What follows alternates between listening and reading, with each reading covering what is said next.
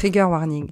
Avant de lancer cet épisode, il me semble important de vous avertir que nous abordons des sujets qui peuvent heurter votre sensibilité, réveiller des traumatismes ou vous mettre en état de stress. Prenez le temps. L'avantage d'un podcast, c'est que ça ne disparaît pas et que vous pourrez essayer de l'écouter une autre fois. Bonjour à toutes et à tous et bienvenue sur le podcast de Dis Bonjour Sale Pute. On se retrouve ici chaque mois pour aborder des thématiques autour du harcèlement sexiste et sexuel. Ce podcast est né suite à la création du compte Instagram Dis Bonjour Sale Pute qui a été créé en 2020 pour lutter contre le harcèlement dans l'espace public. Cette première saison est soutenue par le programme Stand Up, représenté par L'Oréal Paris, la Fondation des femmes et Olabac. Et elles ont lancé une formation gratuite en ligne pour savoir comment réagir en tant que témoin victime de harcèlement de rue. Plus de 70 000 personnes ont déjà été formées en France. Merci à toutes celles et ceux qui nous soutiennent depuis la création de l'association à travers des dons, des écoutes, des partages ou encore vos messages. Vous nous donnez la force chaque jour qui passe. Si vous avez une question, vous pouvez nous écrire à podcast.dbsp.fr. En attendant, je vous souhaite une bonne écoute.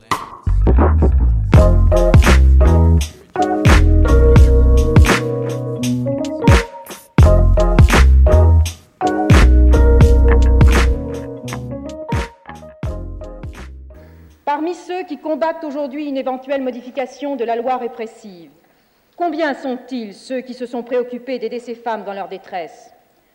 Combien sont-ils ceux qui, au-delà de ce qu'ils jugent comme une faute, ont su manifester aux jeunes mères célibataires la compréhension et l'appui moral dont elles avaient un si grand besoin?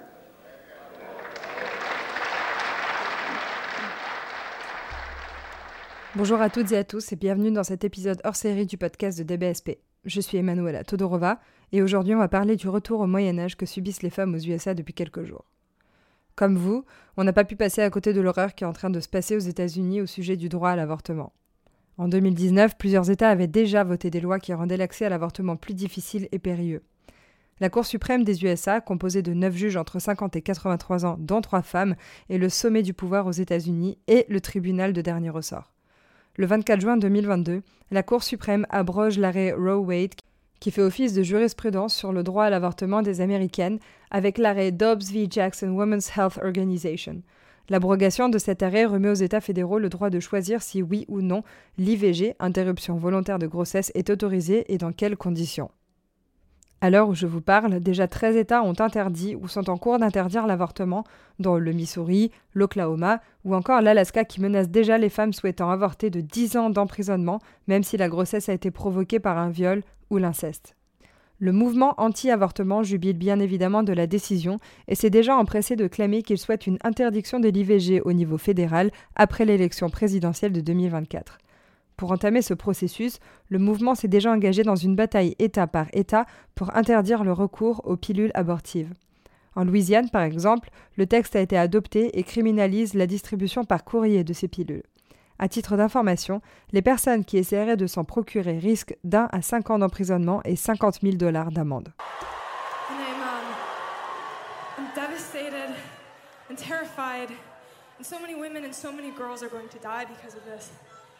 um, I wanted to dedicate this next song to the five members of the Supreme Court who have showed us that at the end of the day, they truly don't give a shit about freedom. Uh, this song goes out to the justices Samuel Alito, Clarence Thomas, Neil Gorsuch, Amy Coney Barrett, and Brett Kavanaugh. We hate you. We hate you.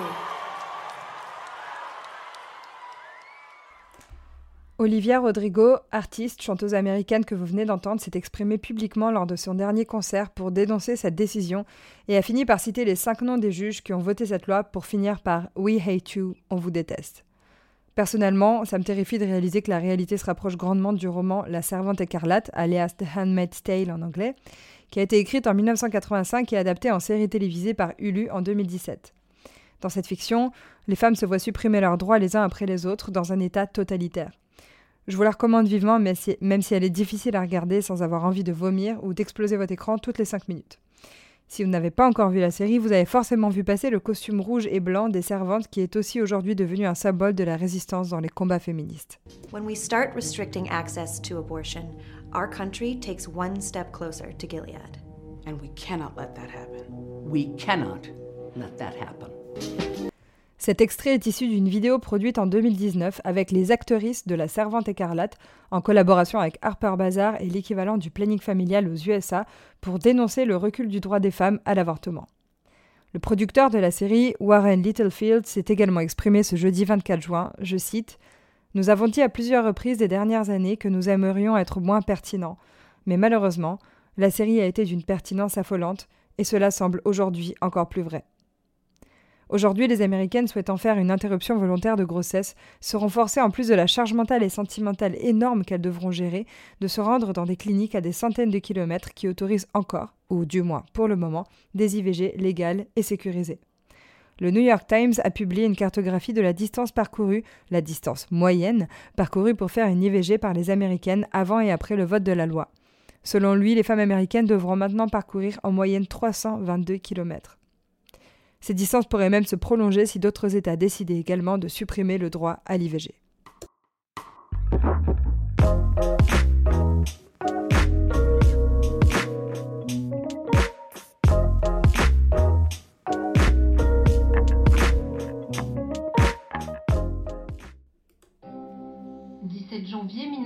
1975, une date historique pour toutes les femmes de France. La loi qui dépénalise l'avortement est adoptée. Elle est l'œuvre et le combat d'une femme à l'écoute des femmes, la ministre de la Santé de l'époque, Simone Veil. En France, c'est dans les années 70 seulement que les femmes ont enfin accès à la contraception, et en 1975 précisément que l'avortement n'est plus réprimable par la loi. Donc concrètement, ça fait moins de 50 ans que nous avons la possibilité d'avorter. Cette loi, on la doit à Simone Veil, qui a passé à l'époque trois longues journées à l'Assemblée nationale pour défendre son projet de loi, le tout face à des attaques personnelles et des réactions hostiles. La loi prévoit l'autorisation de l'IVG jusqu'à la douzième semaine de grossesse. Les mineurs doivent tout de même avoir l'autorisation de leurs parents. Déjà en 1971, 343 femmes, dont certaines célébrités, ont publiquement reconnu avoir déjà avorté. Suite à cette confidence, elles ont été surnommées les 343 salopes. En 1972, Gisèle Halimi, avocate, militante féministe et femme politique franco-tunisienne, défend une adolescente de 17 ans jugée pour avoir avorté après un viol. Elle remporte le procès et dès lors, le délit d'avortement n'a plus lieu d'être. Enfin, en 1979, des centres d'IVG sont créés dans plusieurs villes de France pour donner la possibilité aux femmes d'avorter en sécurité. En juillet 2001, l'autorisation parentale pour les mineurs n'est plus nécessaire. Le 2 mars 2022, l'allongement du recours à l'IVG passe de 12 à 14 semaines de grossesse. Cette loi entend renforcer le droit à l'avortement, considérant que ce droit n'est toujours pas parfaitement garanti, notamment pour les 2000 patientes chaque année qui seraient concernées par le dépassement des 12 semaines et qui seraient contraintes de se rendre à l'étranger pour pratiquer l'IVG.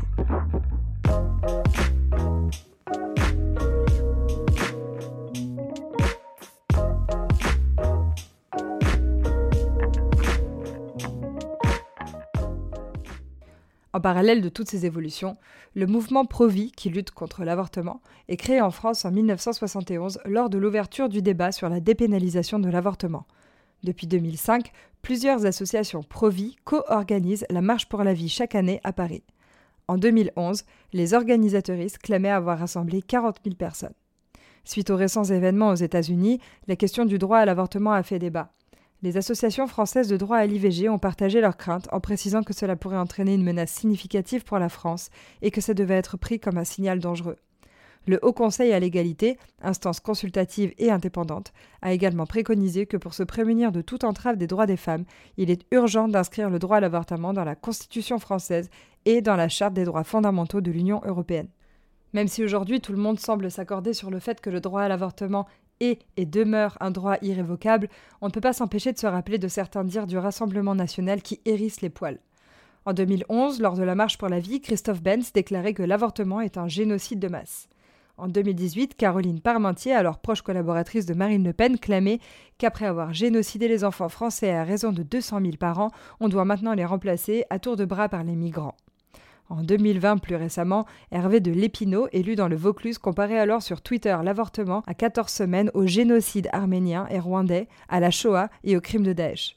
Bref, autant dire qu'on a un peu du mal à leur faire confiance, surtout qu'elles sont maintenant 89 à l'Assemblée et que c'est pas trop pour notre bien.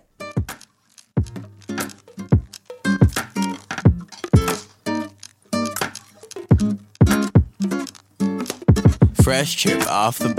Watch my head spin. On arrive déjà à la fin de cet épisode, mais je dois avouer que je suis soulagée parce que l'écrire a vidé toute mon énergie et que j'ai un peu trop mal au cœur pour toutes nos sœurs américaines. Je me dois forcément de finir sur cette citation de Simone de Beauvoir, très juste et malheureusement une nouvelle fois validée par la réalité. N'oubliez jamais qu'il suffira d'une crise politique, économique ou religieuse pour que les droits des femmes soient remis en question. Ces droits ne sont jamais acquis. Vous devez rester vigilante votre vie durant. Le neuvième épisode du podcast de Dis bonjour sale pute. Nous souhaitons tout particulièrement remercier toutes les personnes qui nous permettent de le réaliser, à savoir le programme Stand-Up composé de la Fondation des femmes, L'Oréal Paris et Olabac qui nous accompagnent sur toute cette première saison. Merci également à Ocha qui s'investit dans la lutte contre les violences sexistes et sexuelles en nous accompagnant sur ce podcast. Et merci surtout à la soixantaine de bénévoles de l'association Dis bonjour sale pute qui œuvrent chaque jour pour changer le monde. Vous êtes le feu